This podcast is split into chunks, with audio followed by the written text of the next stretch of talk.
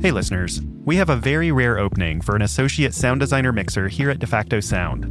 That's my sound design studio and the studio behind 20,000 Hertz. To learn more, visit jobs.defactosound.com.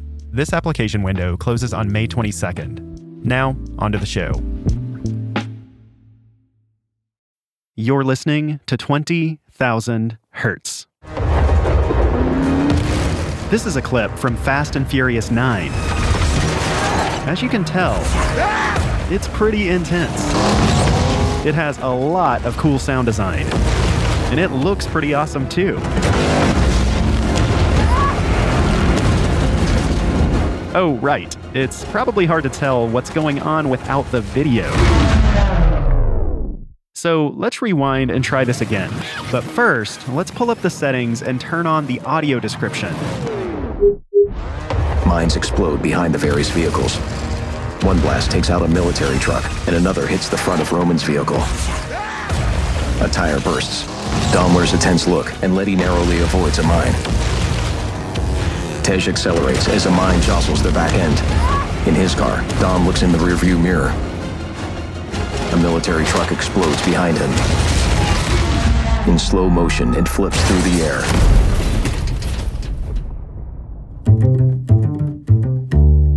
The technology has changed so much, just uh, even since the last time you had a audio description uh, podcast. That's Roy Samuelson, a voice actor and an audio description narrator. Each streaming service that's launched in the last few years have had their own approach to bringing audio description. Roy was the one who recorded that description for Fast and Furious 9. He's narrated hundreds of titles, including Spider Man No Way Home, Star Trek Discovery, and HBO's Watchmen. The officer in the pirate headscarf hops out of the van with a shotgun and bangs on the back door. Red Scare opens the door and tosses a man onto the ground. He zip ties the man's hands behind his back. When people ask Roy what audio description is, he answers in a way that only a professional could. You know, in the world of audio description, also called video description or descriptive video or descriptive narration, a describer who might be the writer or the narrator, or maybe it's both the writer and the narrator, or maybe it's the company, but not the production company nor the distributor, but a special other company gives their creation of a split track or a mixed track of a narrator if the film or TV show even has it, which is depending on the distribution channel like streaming, theatrical, broadcast, physical, like Blu ray or DVD, or downloadable to your iTunes or Google Play or even YouTube. With any of these, each of which offers varying levels of access of the audio description, either on an app or a TV or a cable box or a Chrome browser with a special plugin. It's not exactly a simple answer. Maybe the audio description is separately downloadable that syncs up that you can listen to a narrator or a synth voice so it sounds like a conversational robot. Or maybe it's a narrator that sounds like a synth voice, but you don't know if the audio description is there until you hear it, which could be a few minutes into the show. So you wait and wait and wait and hope, and then you don't hear it. So you have to decide either to stop and complain or just put up with it. But if you do decide to complain, who do you complain to? Is it the local broadcast affiliate or the movie theater manager who's dealing with Karen's complaint about her unpopped popcorn kernel? I like to call it an art form of describing scenes in visual content. That's Thomas Reid, who's an expert in audio description. Describing the scenes where there's no dialogue, and therefore someone who is blind would have a really tough time understanding what's happening. So, audio description is that art bringing that information to life. Thomas grew up sighted and was always a movie buff. So I was a big, avid fan of movies. That was a big part of my relationship too with my wife. When we went to the movies, it was something that we enjoyed together. So we experienced it together. But then Thomas lost his vision, and that shared experience changed. So not having access to that, you know, that that same experience was really that was difficult. That was really, really difficult. Not only for me, but for us. Now, going to a movie or even watching something at home as a blind person, it was sort of like, wow, you know, I, I, can just imagine how she would look over and realize he's not enjoying it the same way I'm enjoying it.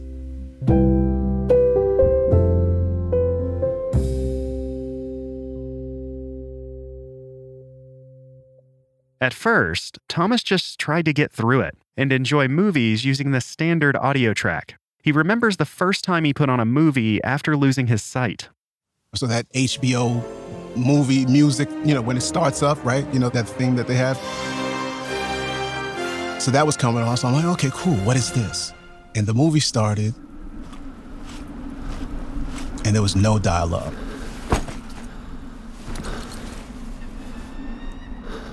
And there was no dialogue for like five minutes. I mean, it was a while. So I'm like, am I going to invest my time? Like, what is this?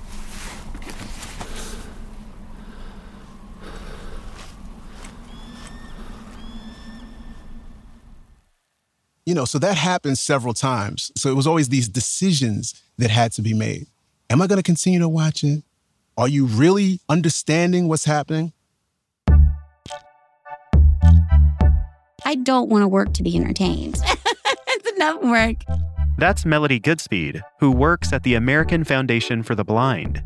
Go to work all day. I have two kids, you know, and then husband, and you have to cook and clean. And I do all of that stuff. And sometimes you just want to veg on the couch and watch a show and zone out, you know? Like Thomas, Melody used to be sighted, but is now blind. After she lost her sight, she struggled to find TV shows that she could enjoy like she used to. I was watching TV and just kind of would start to pick shows that had a lot of dialogue on them because I wasn't finding enjoyment out of the ones that simply had a lot of visuals with no context of understanding what was going on on the screen. But then, Melody's husband stumbled onto that audio description setting. And he's like, What is this? And we picked it on, and my whole world just opened up because there was an individual that was describing those scenes, like these action packed scenes. Here's an example from Breaking Bad. Just, just bang a Yui over here. Walt watches oncoming traffic, then makes a sharp U turn right in front of an SUV. The SUV collides with Walt's car. Later, Hank wears a neck brace and eats frozen yogurt in bed. Mmm, hits the spot. Thanks, guys. I was really excited because I got to understand and I completely would follow and I was so into this because now I'm finally getting the visuals that are not accessible to me. Imagine watching a movie in a language you don't know without any subtitles or dubbing. It'd be almost impossible to follow the story. But once you turn one of these options on, it completely transforms the experience. For Melody, that's what it felt like when she discovered audio description. And to top it off, once the show was over, she could actually talk to people about it. The funny thing is, it was a show that was very popular, and I happened to uh, be walking down the hallway. It was on my way to work, and somebody was talking about the show the night before. And I said, Oh my gosh, wasn't that car scene amazing? And of course, they just stopped. you know, because like, how'd she know there was that car scene? And how did she know it flipped? And how'd she know all this? And that is just an example of like, I am now included in the conversation. And so it's fun to be able to have that back. At its core, audio description is just a single extra track of narration, but the process of creating that track can be pretty complicated. What happens is the distributor hires a company that creates the audio description. And if you can imagine the audio description distinguishing itself from closed captioning, that it is a fully created script, it's almost like an adaptation. In order for it to work, the description doesn't just need to be well written, it also needs to fit between the natural gaps of the dialogue and other important sounds. If you can think about, um, you know, the old thing, a picture is worth a thousand words. Well, a picture in a movie is 24 frames a second. So every second of a film or TV show, that's 24,000 words to choose from per second. And that's like 2 million words in a typical movie. And each one of those words needs to fit between lines of dialogue. So it's incredibly limiting. The people who write descriptions have to make careful decisions about what needs to be described. What is the most important element of the story visually that needs to be communicated in that incredible limited size? So it's, it's really cool to see how that happens. For instance, listen to this classic scene from Seinfeld. In it, George has to push a Frogger arcade machine across a busy street. Notice how the description lets you understand the visual joke. An overhead view of a three lane street. George pushes the machine into the street and mimics the Frogger game. George continues to push the machine, bobbing in between cars and moving back and forth between the lanes. He pushes it to the curb. A large truck drives toward George. George holds up his hand. The truck approaches. George leaps onto the sidewalk.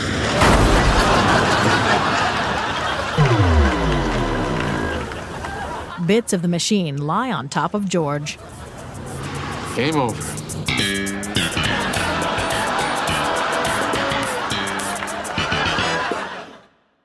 Described audio is much more prevalent today than it used to be. These um, streaming companies are opting into it, and I can't help but think that they recognize the value. Whether that's from pressure from blind organizations or whether that's their own bottom line recognizing here's that many more subscribers that we can get, that there is something that's changing. But even so, it's still pretty hard to guess which titles have descriptions and how they're going to sound. Because not everybody knows about it and everyone has their own kind of siloed approach to how it's being done, it really feels like the Wild West. And so what's happening is that there is an inconsistency. There could be a $10 million episode of television that might not even have audio description. We sit down as a family and make decisions to watch something. And if it doesn't have audio description, we're pretty much not watching it. And that's them. So my wife and my two daughters, they're the ones who are really making that decision because often I might say, no, just go ahead and watch it. And they're like, no, we're not watching it. Or maybe there is described audio, but it's badly mixed, so it's hard to hear. And then on the opposite side, there could be a low budget film and the audio description just sings. There just needs to be consistency, and I don't think people think about that.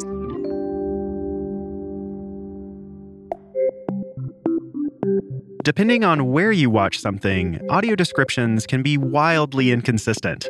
And sometimes they can even go completely off the rails. More after this.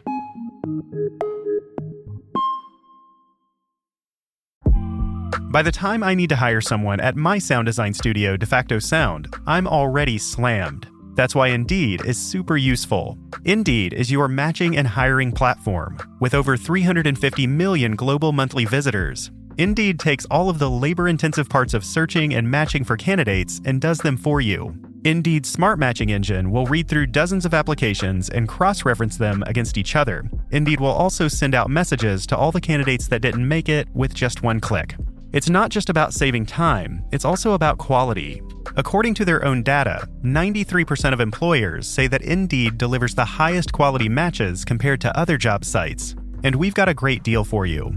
Right now, our listeners can get a $75 sponsored job credit at indeed.com slash hertz. That's indeed.com slash H-E-R-T-Z. Terms and conditions apply. Need to hire? You need Indeed. Congratulations to Gabrielle Patterson, who correctly guessed last episode's mystery sound. That's the sound of Fred Flintstone's scrambling feet. During the 1960s, sound editors Greg Watson and Pat Foley created some of the most iconic cartoon sound effects for Hanna-Barbera. They deemed this one the Temple Block Riot, which was created from a combination of percussion sounds and, of course, a temple block. And here's this week's mystery sound.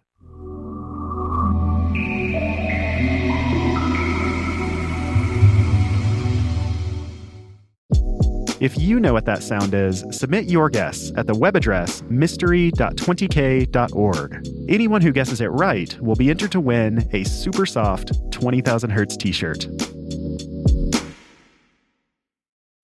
When you need mealtime inspiration, it's worth shopping Kroger, where you'll find over 30,000 mouthwatering choices that excite your inner foodie. And no matter what tasty choice you make, you'll enjoy our everyday low prices, plus extra ways to save, like digital coupons worth over $600 each week. You can also save up to $1 off per gallon at the pump with fuel points. More savings and more inspiring flavors make shopping Kroger worth it every time. Kroger, fresh for everyone. Fuel restrictions apply. In recent years, audio description has become available on more platforms than ever. And as blind and low vision audiences hear more of these descriptions, they're learning what works and what doesn't. I have a friend of mine who's Roy Samuelson who teases me that I am a kind of a snob or a connoisseur. there is this kind of audio description snobbery that's happening in the best way possible. That our audiences are becoming sophisticated and demanding an experience that is in parity to what the sighted audiences get. As a professional narrator, Roy often asks people about their experiences with described audio. I've talked to audiences who listen to audio description that they say, I couldn't stand it. I had to turn it off. It was too hard to listen to. Sometimes the narrator's voice might completely clash with the type of movie that you're watching. Does the narrator of a scary, suspenseful movie talk to you like you're a baby toddler? Does a kid's show have an uninterested adult narrating who sounds as tasteless as cereal too long in the milk, or even kind of creepy like a horror monster, made to describe the lighthearted comedy romance film to you? But it's not just about genre. A good narrator should be able to change their delivery on a scene by scene basis if there's a part that's very touching, you know, and very slow and in the rhythm, you don't want to have a piece of audio description where the voice is like not portraying that. For instance, if you're watching Titanic, you probably wouldn't want the audio description to sound like this. Rose pries her hand out of Jack's grip. I'll never let go. She kisses his hand, then releases him. Jack sinks into the icy water and vanishes in the gloom. Or, if it's a fast paced speed chase, I don't want to hear something like, The car's going fast down the road. It's okay, well, I kind of hear it's going fast because the engine clearly tells me it is. Are they being chased? Like, just walk me through it like a dance. Stingray reaches under the wheel and presses a red button. Flames erupt out of the tailpipes. Stingray's car lunges ahead, leaving the pursuing car in the dust.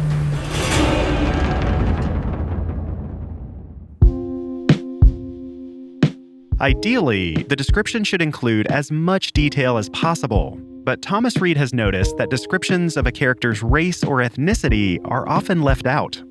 The rule of thumb has always been only mention race if it's relevant to the story. And I like to say this is America, it's always relevant. It's information that you have. A sighted person gets that information automatically. What they do with it is their choice.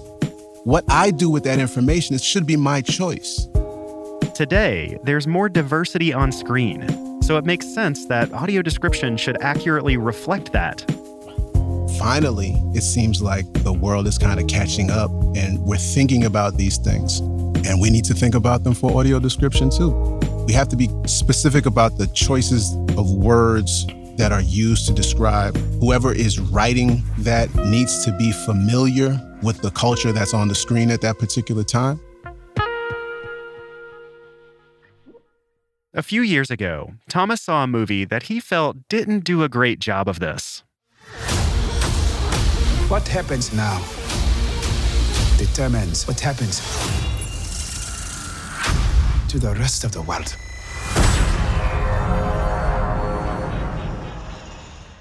Black Panther. There was all the hype around Black Panther coming out, but it was so much more than that. It was like this experience, especially for Black people. And it was an event because it was Blackness in all its glory beautiful blackness on display.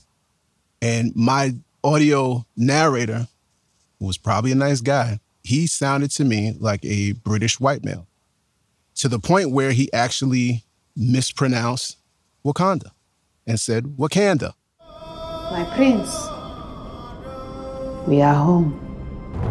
Wakanda. Mist floats around mountain ridges.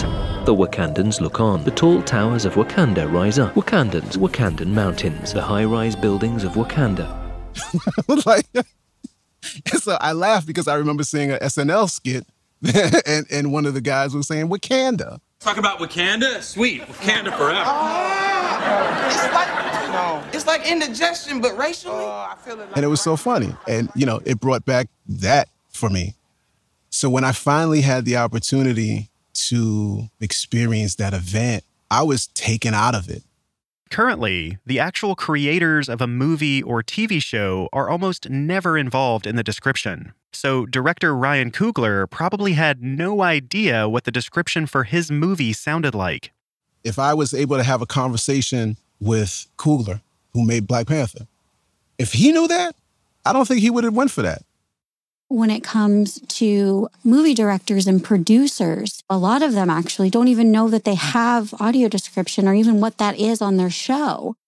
Getting more people who are blind involved in that process would almost certainly result in better descriptions. For instance, one of Thomas's biggest pet peeves is when he turns on described audio only to realize that it's an artificial text to speech voice. E.T.'s finger begins to glow. He raises his finger to Elliot's forehead. Right here. Elliot looks at E.T. and cries.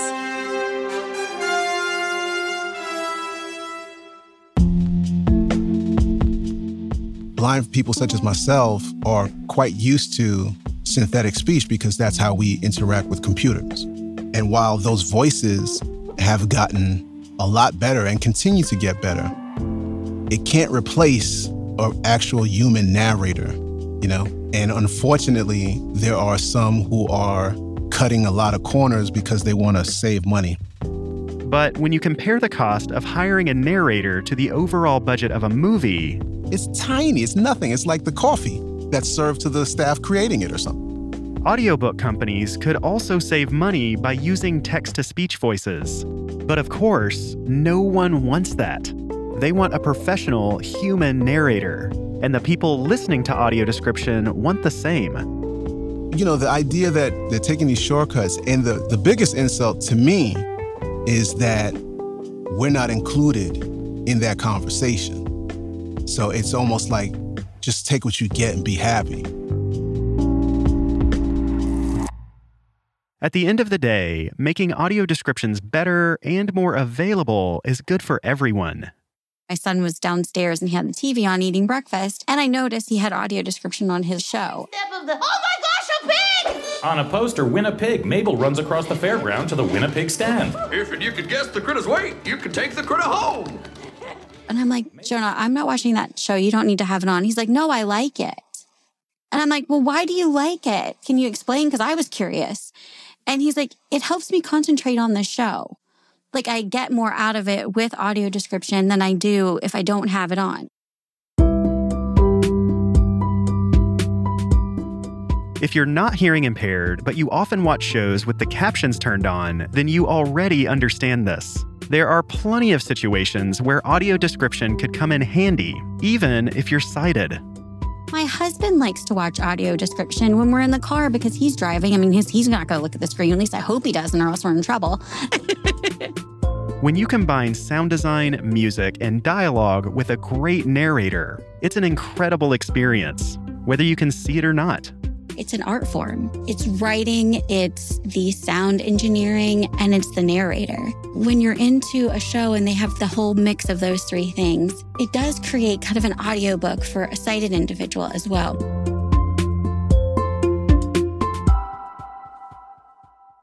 To hear what melody means, listen to this clip from House of the Dragon with descriptions by Roy. A sea of white, fluffy clouds stretches to the horizon. A huge gold dragon rises above the clouds on leathery wings, bearing a rider.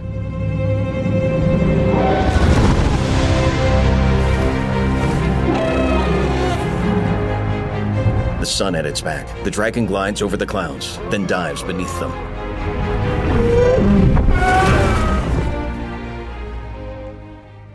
So, to all of you streaming services, here's an idea.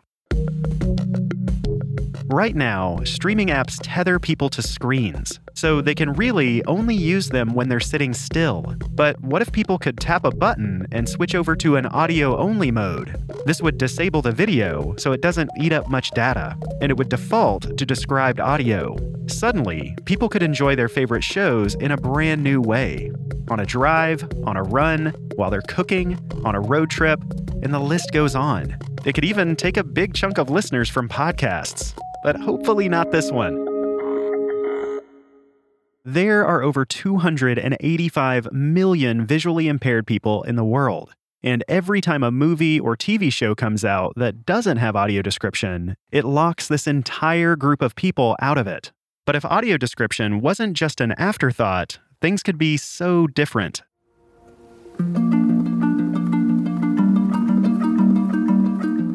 What if the writer of the film had the script, but then also shared that script with the audio descriptive writer and they worked in tandem? Could you imagine how great that would be to be able to have a new, fresh way of building an inclusive environment, but elevating entertainment for the whole world?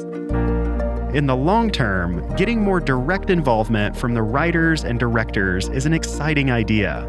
But in the short term, the best and the most critical thing, I think, is having blind individuals that want to be a part of this and want this as meaningful employment to lead that charge in audio description, for them to be the thought leaders. There's several different aspects of producing audio description, and I personally believe that we can be involved in every aspect. As a sighted narrator and as a sighted advocate, I want to make sure that our audiences who are experts can contribute to this, whether it's in the, the sound engineering, it's editing the writing, voicing the work, professional voice talents who are blind, or quality control. Of course, we all love being entertained, but audio description goes beyond entertainment. It's also about sharing an experience with people you care about. It's not just the individual, it's the families, it's work. It's just being able to interact with people. Like it's so much. We go to movies together, we watch TV together, and we all want to be involved. We all want to have conversations. I can't tell you how many times I've used movies and television shows to make points to my daughters about things they need to know and, and they can get, they can relate to. What if I can't really access that? You know, that, that takes away an opportunity to bond.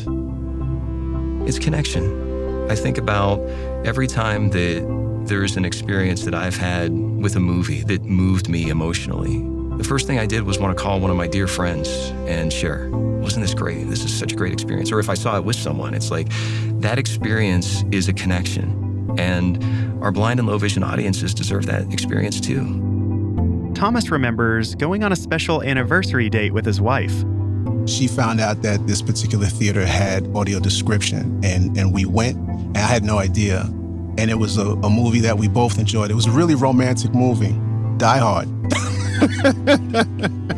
McClane's car smashes through a toll booth, launching into the air straight at the chopper.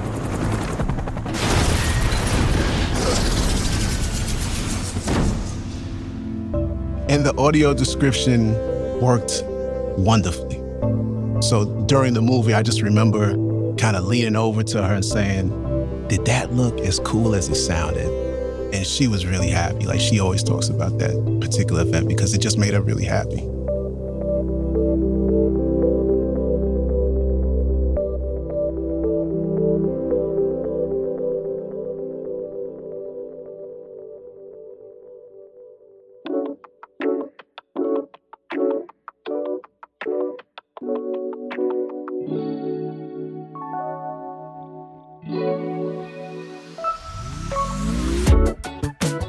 Twenty Thousand Hertz is hosted by me, Dallas Taylor, and produced out of the sound design studios of DeFacto Sound.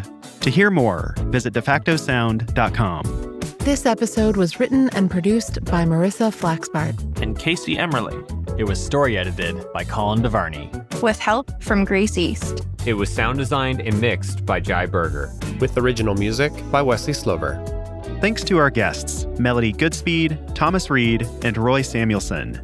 If you'd like to hear more about their work, you can start by subscribing to two different podcasts. Thomas's podcast is called Reid My Mind Radio, and read is spelled R E I D.